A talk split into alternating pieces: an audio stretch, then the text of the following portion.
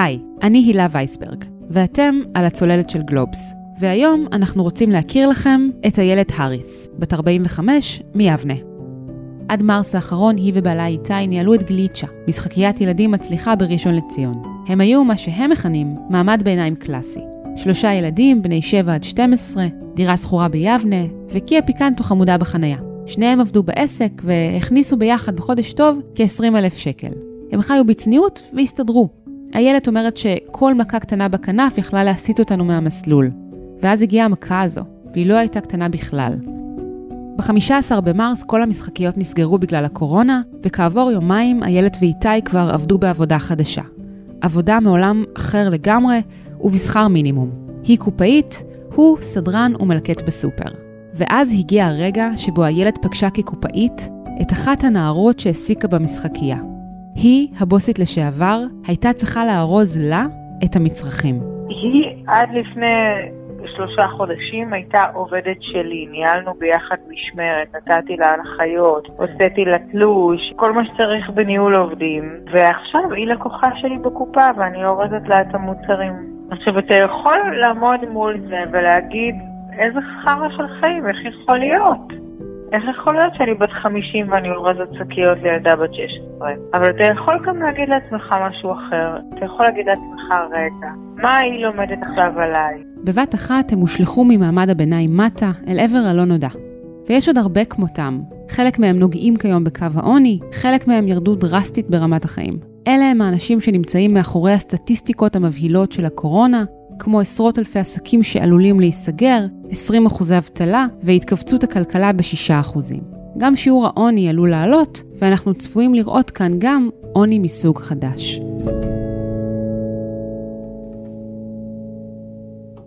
בפרק הזה יצאנו לפגוש את האנשים האלה, שהחליקו במורד מעמד הביניים לכיוון קו העוני, במהירות ובקלות שמעולם לא יכלו להעלות על דעתם, וגם לא באשמתם. היום זה הם, ומחר אולי גם אנחנו. איך הם מתמודדים, איך כל התהליך הזה קורה, מהן ההשלכות החברתיות והכלכליות של התופעה הזו, ומה בעצם אפשר לעשות. ובמילים אחרות, יצאנו לבדוק האם אתם מספיק עשירים כדי לצלוח את הקורונה הכלכלית. ומי שיעזור לנו להבין את זה הוא דרור פויר, שכתבה שלו ושלי בנושא הזה מופיעה במגזין G של גלובס בסוף השבוע. היי hey, דרור, מה נשמע? אהלן הילה, מה קורה?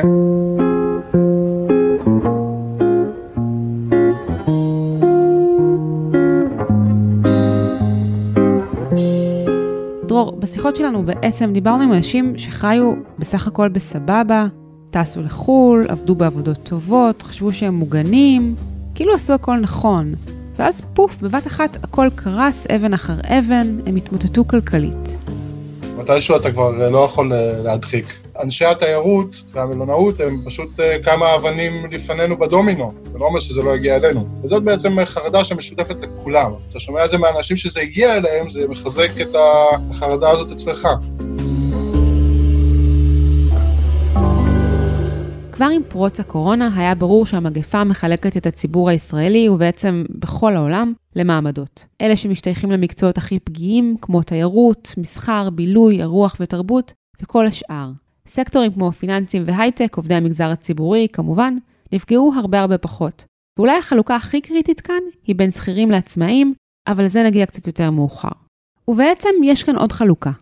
האנשים שגם אם פוטרו או הוצאו לחל"ת, יש להם את היכולת הכלכלית להחזיק מעמד בלי הכנסה משמעותית מעבודה לאורך תקופה ארוכה. כי המשפחה עוזרת, כי יש להם חסכונות ונכסים, לא משנה מה. יש להם איך. אבל לרוב האנשים אין את הפריבילגיה הזו. הם צריכים לשרוד. הם תלויים בהכנסה מעבודה. זה אולי המאפיין הכי משמעותי של מעמד הביניים הישראלי, התלות בעבודה. מעמד הביניים הרחב, של עשירוני הכנסה 5 עד 9, הוא כולל יותר מחצי ממשקי הבית בישראל. צריך להיות כמה, בעצם, כמה עמיד אתה בפני הקורונה. עמיד באלף. עמיד ב... כן, עמיד באלף, וגם מן הסתם עמיד בעין, שהדברים האלה הם הרבה פעמים באים ביחד. Mm. בעולם קפיטליסטי, אם יש לך כסף, אתה מצליח, אתה טוב, ואם אין לך, אתה נכשל, אתה עני, אתה שקוף.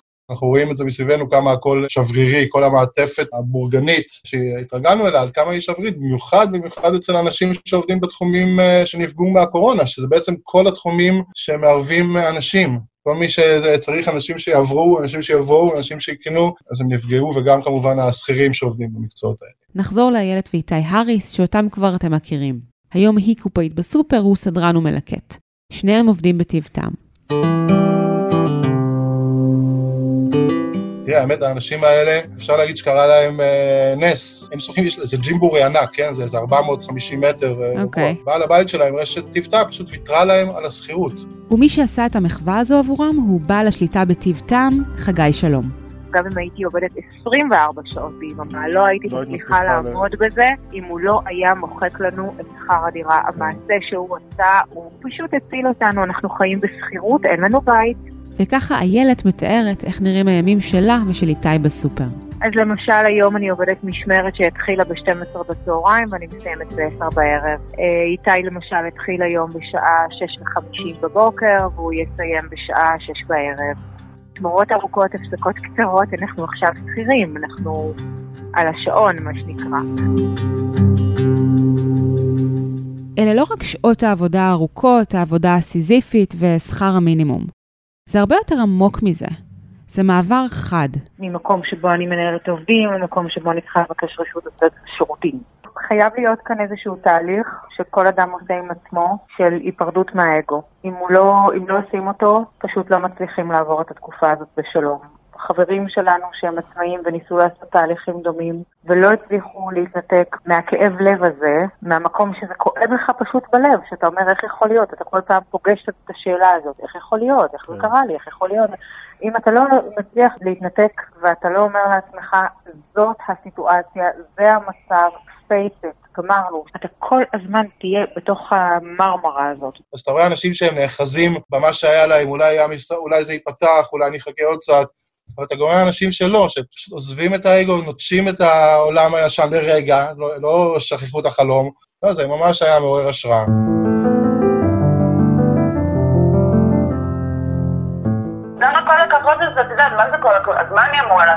אתה יודע, כשאמרתי בטלפון לטל רותם, שהייתה עורכת וידאו ויזמת, והיום היא עובדת בניקיון, שכל הכבוד על מה שהיא עשתה, אז היא קצת התעצבנה עליי, היא אמרה לי, אל תגידי לי כל הכבוד, את לא מבינה, פשוט לא הייתה לי ברירה. ואז נכנס העניין הזה באמת מה עושים, ואת מבינה שאין עבודה, באמת אין עבודות. חיפשתי, אבל לא האמנתי שאני אצא לעבוד במינימום, לא האמנתי כאילו. טל רותם היא בת 44, גרושה ואם לשני בנים, בני 16 ו-14. לפני המשבר כעצמאית, ההכנסה שלה הייתה 30 עד 40 אלף שקל ברוטו בחודש. אחר כך היא פתחה מיזם מצליח של השכרת דירות לתיירים ביפו. אבל המיזם שהשקיע בו את כל החסכונות שהיו לה, קרס עם הקורונה. זה לקח עוד חודש, תחשבי יצירתית, תחשבי יצירתית, עד שהמוח שלי נדפק והבנתי שאין פה שום יצירתית, פשוט ללכת ולהכניס כסף. ואז הבנתי שזה פשוט רק הניקיון, זה מה שיש. ברגע שהבנתי את זה נרגעתי, הרגשתי שזכיתי בלוטו. ברגע ששמתי את הפוסט והתחלתי לקבל טלפונים והבנתי שאפשר ליצור שם כסף, ירדה לי אבן מטורפת מהלב, באמת. גם את נטלי טישלר, בת 35, מפיקת אירועים המוניים וליצנית רפואית במקצועה, המשבר תפס לא מוכנה. הקורונה חיסלה את תחום האירועים וגם את הליצנות הרפואית. כשפרצה הקורונה היא גרה בבית צחור במושב רשפון, אבל מהר מאוד היא הבינה שהיא לא מצליחה לעמוד בהוצאות השוטפות ועברה לדירה בשכר דירה יותר נמוך בהרצליה. הקורונה לא עצרה, ונטלי חזרה להתגורר בדירת ילדותה בראשון לציון, יחד עם אימא שלה. חזרה לחדר נעוריה. קודם כל לקח לי חודשיים להסכים לעשות את זה. מתחילת אפריל כבר אימא שלי אמרה, בואי תשחררי את השכירות ותבואי אליי. Mm-hmm. Uh, כנראה שהיא צפתה שזה יהיה ארוך טווח, אני האמנתי שזה משהו קצר ויעבור. Mm-hmm. ובאמת קיוויתי שיהיו בשורות יותר טובות לקראת סוף אפריל. ובתחילת מאי הבנתי שזה הולך להיות הרבה יותר ארוך ממה שאנחנו יודעים. ההרגשה היא קודם כל של כישלון. במיוחד שאתה בן אדם עצמאי שמקלקל את עצמו לאורך כל כך הרבה שנים ועושה את זה טוב. גם, את יודעת, אתה מסתכל קדימה, אתה אומר, אה, כל האנשים שבכל זאת בגיל שלי, או שפתאום צריכים לבקש מההורים, כן? אתה רואה את זה המון, בגיל 50, אתה לוקח מההורים, אתה לא עוזר לילדים, אתה תקוע, פתאום אתה פשוט נתלש מהעולם של עצמך. גם איילת וגם טל ונטלי מתמודדות לא רק עם פגיעה באגו, אלא גם עם צורך להצטמצם באופן שלא חוו מעולם. לקבל עכשיו אוכל מההורים זה חלק מהשגרה שלנו. זו שוב איילת, וזה מה שסיפרה בשיחה שלה עם דרור. לעשות קניות אה, דקה לפני שסוגרים את הירקנייה, כדי לקנות את כל הירקות הכי זולים, את הלחמים שבסוף היום. חלק מהשגרה כרגע. סיטואציה מאוד מוזרה להיות בן 50 ולקחת את הקצבת נכות של ההורים שלך. לא, לא, לא, לא סיפור פשוט. אני ארד איתך לרזולוציות הכי אה, מביכות, כן? אנחנו לא מספרים, אני מספרת את הבנים בבית.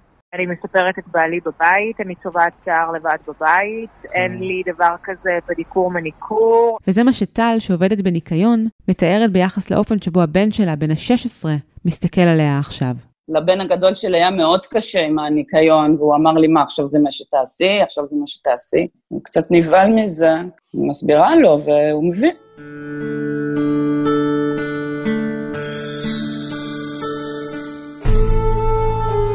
העסק ממש נעצר, אין בעצם, אה, אין כלום.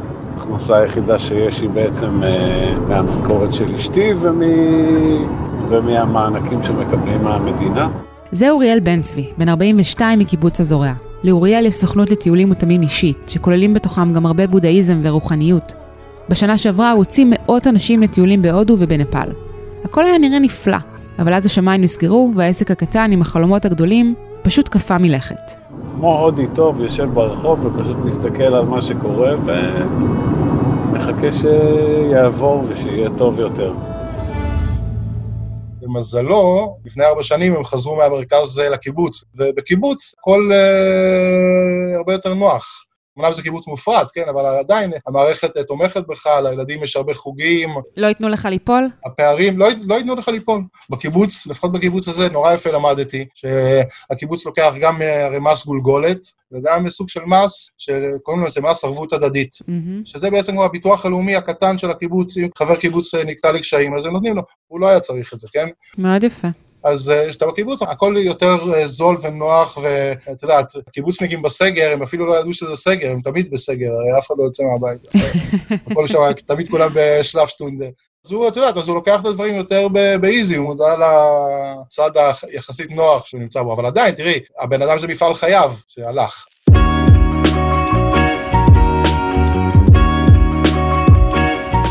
הסיכוי של אדם ממעמד הביניים בישראל להידרדר לעוני?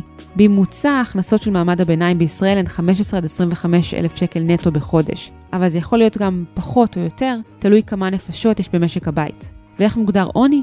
לפי הביטוח הלאומי, קו העוני עובר במחצית ההכנסה הפנויה החציונית של האוכלוסייה.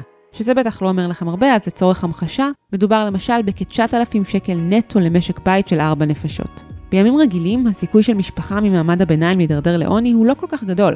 הסיבה היא מצב המשק. כשיש 4% אבטלה, גם אם מישהו מאבד את העבודה שלו, הוא יכול די בקלות למצוא עבודה חדשה.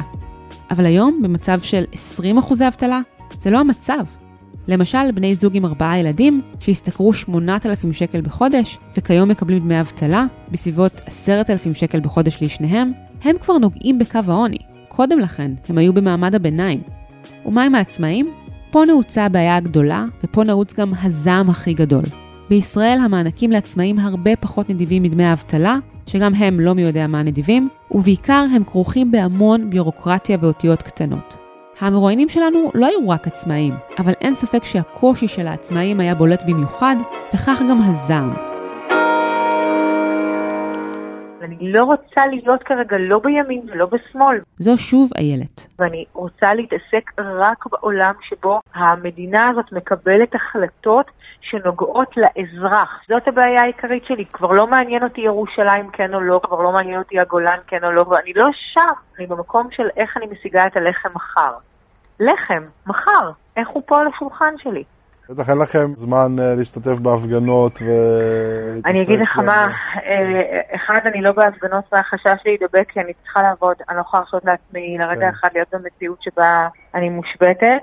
Uh, כרגע יש הפגנות שהולכות לעניין הפוליטי, אני מבינה את זה לגמרי, אבל אני חושבת שזה איבד מהמקום שלו. אני רוצה כרגע רק לדבר על השוד לאור היום שנעשה פה לעולם הכלכלי. נטלי טישלר, מפיקת האירועים, אומרת שאם דברים לא השתנו כאן מבחינת היחס לעצמאים, היא פשוט תחזור להיות שכירה. שזה עלול להיות פספוס נוראי למדינה, כיבוי כזה של הלהט היזמי אצל כל כך הרבה אנשים. וככה היא מתארת את הזעם שלה כלפי הממשלה. אי אפשר לקחת מיסים ולא להחזיר אותם. וכשהם אומרים, תשמרו כסף לבן ליום שחור, אז התקופה הזאת היא שחורה, והכסף הלבן נמצא אצלהם, וזה הזמן להחזיר אותו. אין גוף אחד שאני משלמת לו שאני לא מקבלת משהו בתמורה. הגוף הזה שנקרא ביטוח לאומי, הוא לוקח ולא נותן כלום. צריך לדייק ולומר שבישראל אין דמי אבטלה לעצמאים, אבל ביטוח לאומי כן משלם לכולם קצבת זקנה וקצבאות אחרות לפי הצורך.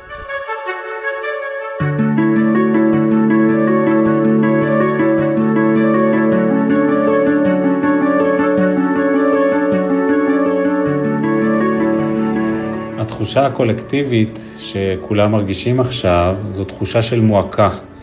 ואנחנו מרגישים את המועקה הזאת בגלל שאנחנו יודעים שאין לנו במה להיאחז. דוקטור ירדן לוינסקי הוא פסיכיאטר והיועץ הפסיכיאטרי הראשי בחטיבת הקהילה של שירותי בריאות כללית. הוא מדבר על חיים במצב של אפוקליפסה בהילוך איטי. מה זה אומר בעצם? התאומים לא נופלים, כן? הכל בהילוך איטי, כל פעם יש עוד גזרה ועוד זה, והדברים חוזרים, זה כמו איזה טנגו שאין לו סוף, בגלל זה אתה הרבה יותר קשה להתמודד עם זה, כי אתה לא יודע לאן זה הולך, מתי זה נגמר, אה, זה לא כמו מלחמה או משהו כזה שאתה, מטבעה יש לו סוף, פה אתה קצת אבוד. מה זה עושה לבן אדם כשהוא צונח ככה בהערכה עצמית, ברמת החיים, במעמד החברתי? ירדן לוינסקי מתאר מצב שבו אנשים מתמודדים עם חמשת שלבי האבל, המודל שפיתחה כבר לפני כמה עשרות שנים הפסיכיאטרית אליזבת קובלר רוס. הכחשה, כעס, מיקוח, דיכאון, קבלה.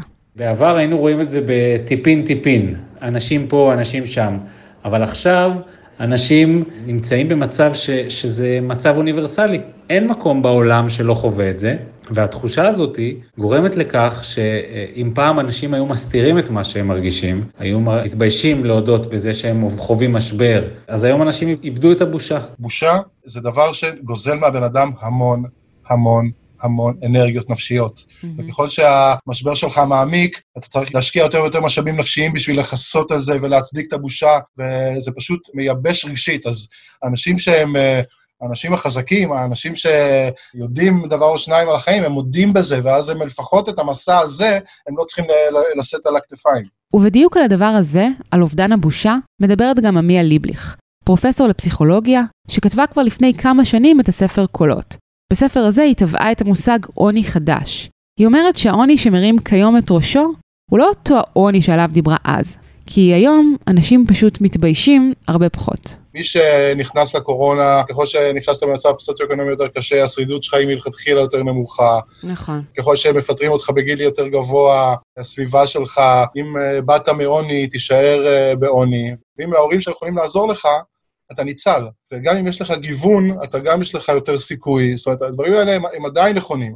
אף אחד לא מאשים בדבר הזה, באמת אי אפשר להאשים. וכשאי אפשר להאשים את העניים בעוני, אז גם נעלמת uh, קצת הבושה. יש עדיין כמובן הרבה שעושים את זה, אבל ששומרים על פאסון, אבל הפאסון הזה נסדק. אלה לא רק הבושה והפאסון שנעלמו. אצל טל רותם ואיילת האריס, כל המחשבה על כסף, על ערך הכסף, השתנתה בבת אחת. את עושה סיבוב שלפני שנה, בי בכלל את מי זה עניין בכלל? הייתי נכנסת לחינאווי ביפו וקונה גם שיש שרימפס מפה וגם זה, סבבה, יאללה, כרטיס 500 סבבה, אחרי זה במכולת. פתאום אני אומרת, בואנה, זה אלף שקל, רק מכולת וחינאווי, כמה בתים אני צריכה לנקות בשביל הדבר הזה? זה מטורף. אני גם חטאתי. לא באמת חשבתי שיום אחד אני באמת אלך לנקות בתים, בואי. כאילו חטא היוהרה, את אומרת. כן, גם לי זה מגיע. לכולנו. התקשרנו לבנק כדי לעצור את הארנונה של אה, אפריל ומאי ותנחי שמה. זו שוב איילת. ביטלו אמנם את הצ'קים, אבל גבו מאיתנו עמלה על זה. שזה לא יפה לגבות עמלה. קצת השתוללתי בבנק ואמרתי להם, איך אתם לא מתביישים? המדינה הודיעה שלא לגבות את הארנונה, הצ'קים שלי נמצאים אצלם, אני מבקשת שתבטלו צ'ק ואתם לוקחים ממני עמלה על זה בגובה של 52 שקל, שעה וחצי עבודה שלי, זה לא בסדר. דרור, מה המסר היותר רחב ויותר מערכתי שהמרואיינים שלנו, שאנחנו רוצים להעביר, ומה הדבר הכי בולט לדעתך שעולה מהדברים שהם אמרו? כולם מדברים על uh, תחושת בגידה, חד וחלק, ככה הם uh, תחושת uh, בגידה, מי במילים יותר יפות ומי במילים פחות יפות. לקחו לך כל החיים ביטוח לאומי ומס הכנסה, כל מה שאיחרת ביום שלחו לך יד לכיס, ופתאום כשאתה צריך אז לא היה כלום, וכולם נורא נורא נורא כועסים ונבדלים. ברמת ה... בוא נגיד, ברמת המדיניות, אין כמעט מדינות, גם לא באירופה, שנותנות דמי אבטלה לעצמאים. אבל כן במשבר הקורונה הייתה התגייסות מאוד מאוד גדולה של מדינות כדי להשוות תנאים. כדי שמה שעצמאים מקבלים זה מה ששכירים מקבלים עד כמה שניתן. דבר שלחלוטין לא רואים אותו פה בישראל. נכון, זה, אתה גם רואה את זה, אף אחד כבר לא מאמין למדינה, אף אחד לא מאמין. ואז מה קורה? הם לא מאמינים לך, ואתה לא מאמין לאף אחד, ואתה צובר כסף, ואז גם בסוף כשאתה כן מקבל את הכסף, אתה כבר כל כך כועס וכל כך אה, אה, הוציאו לך את הנשמה. אני, אני, אני אומרת לך מה שאני אומרת כל הזמן לעצמי כשאני ככה ברגעי משבר, ואני ככה, נגיד, או חוטפת מלקוח השפלה, או חוטפת מהמציאות או מהמדינה. יש איזה שלב כזה שכבר לא מאמין שמשהו עוד טוב יקרה כאן, כי המציאות מוכיחה לנו כל פעם שכשאומרים לי רק תלחצי על הכפתור וזה יקרה, אז משהו לא קורה.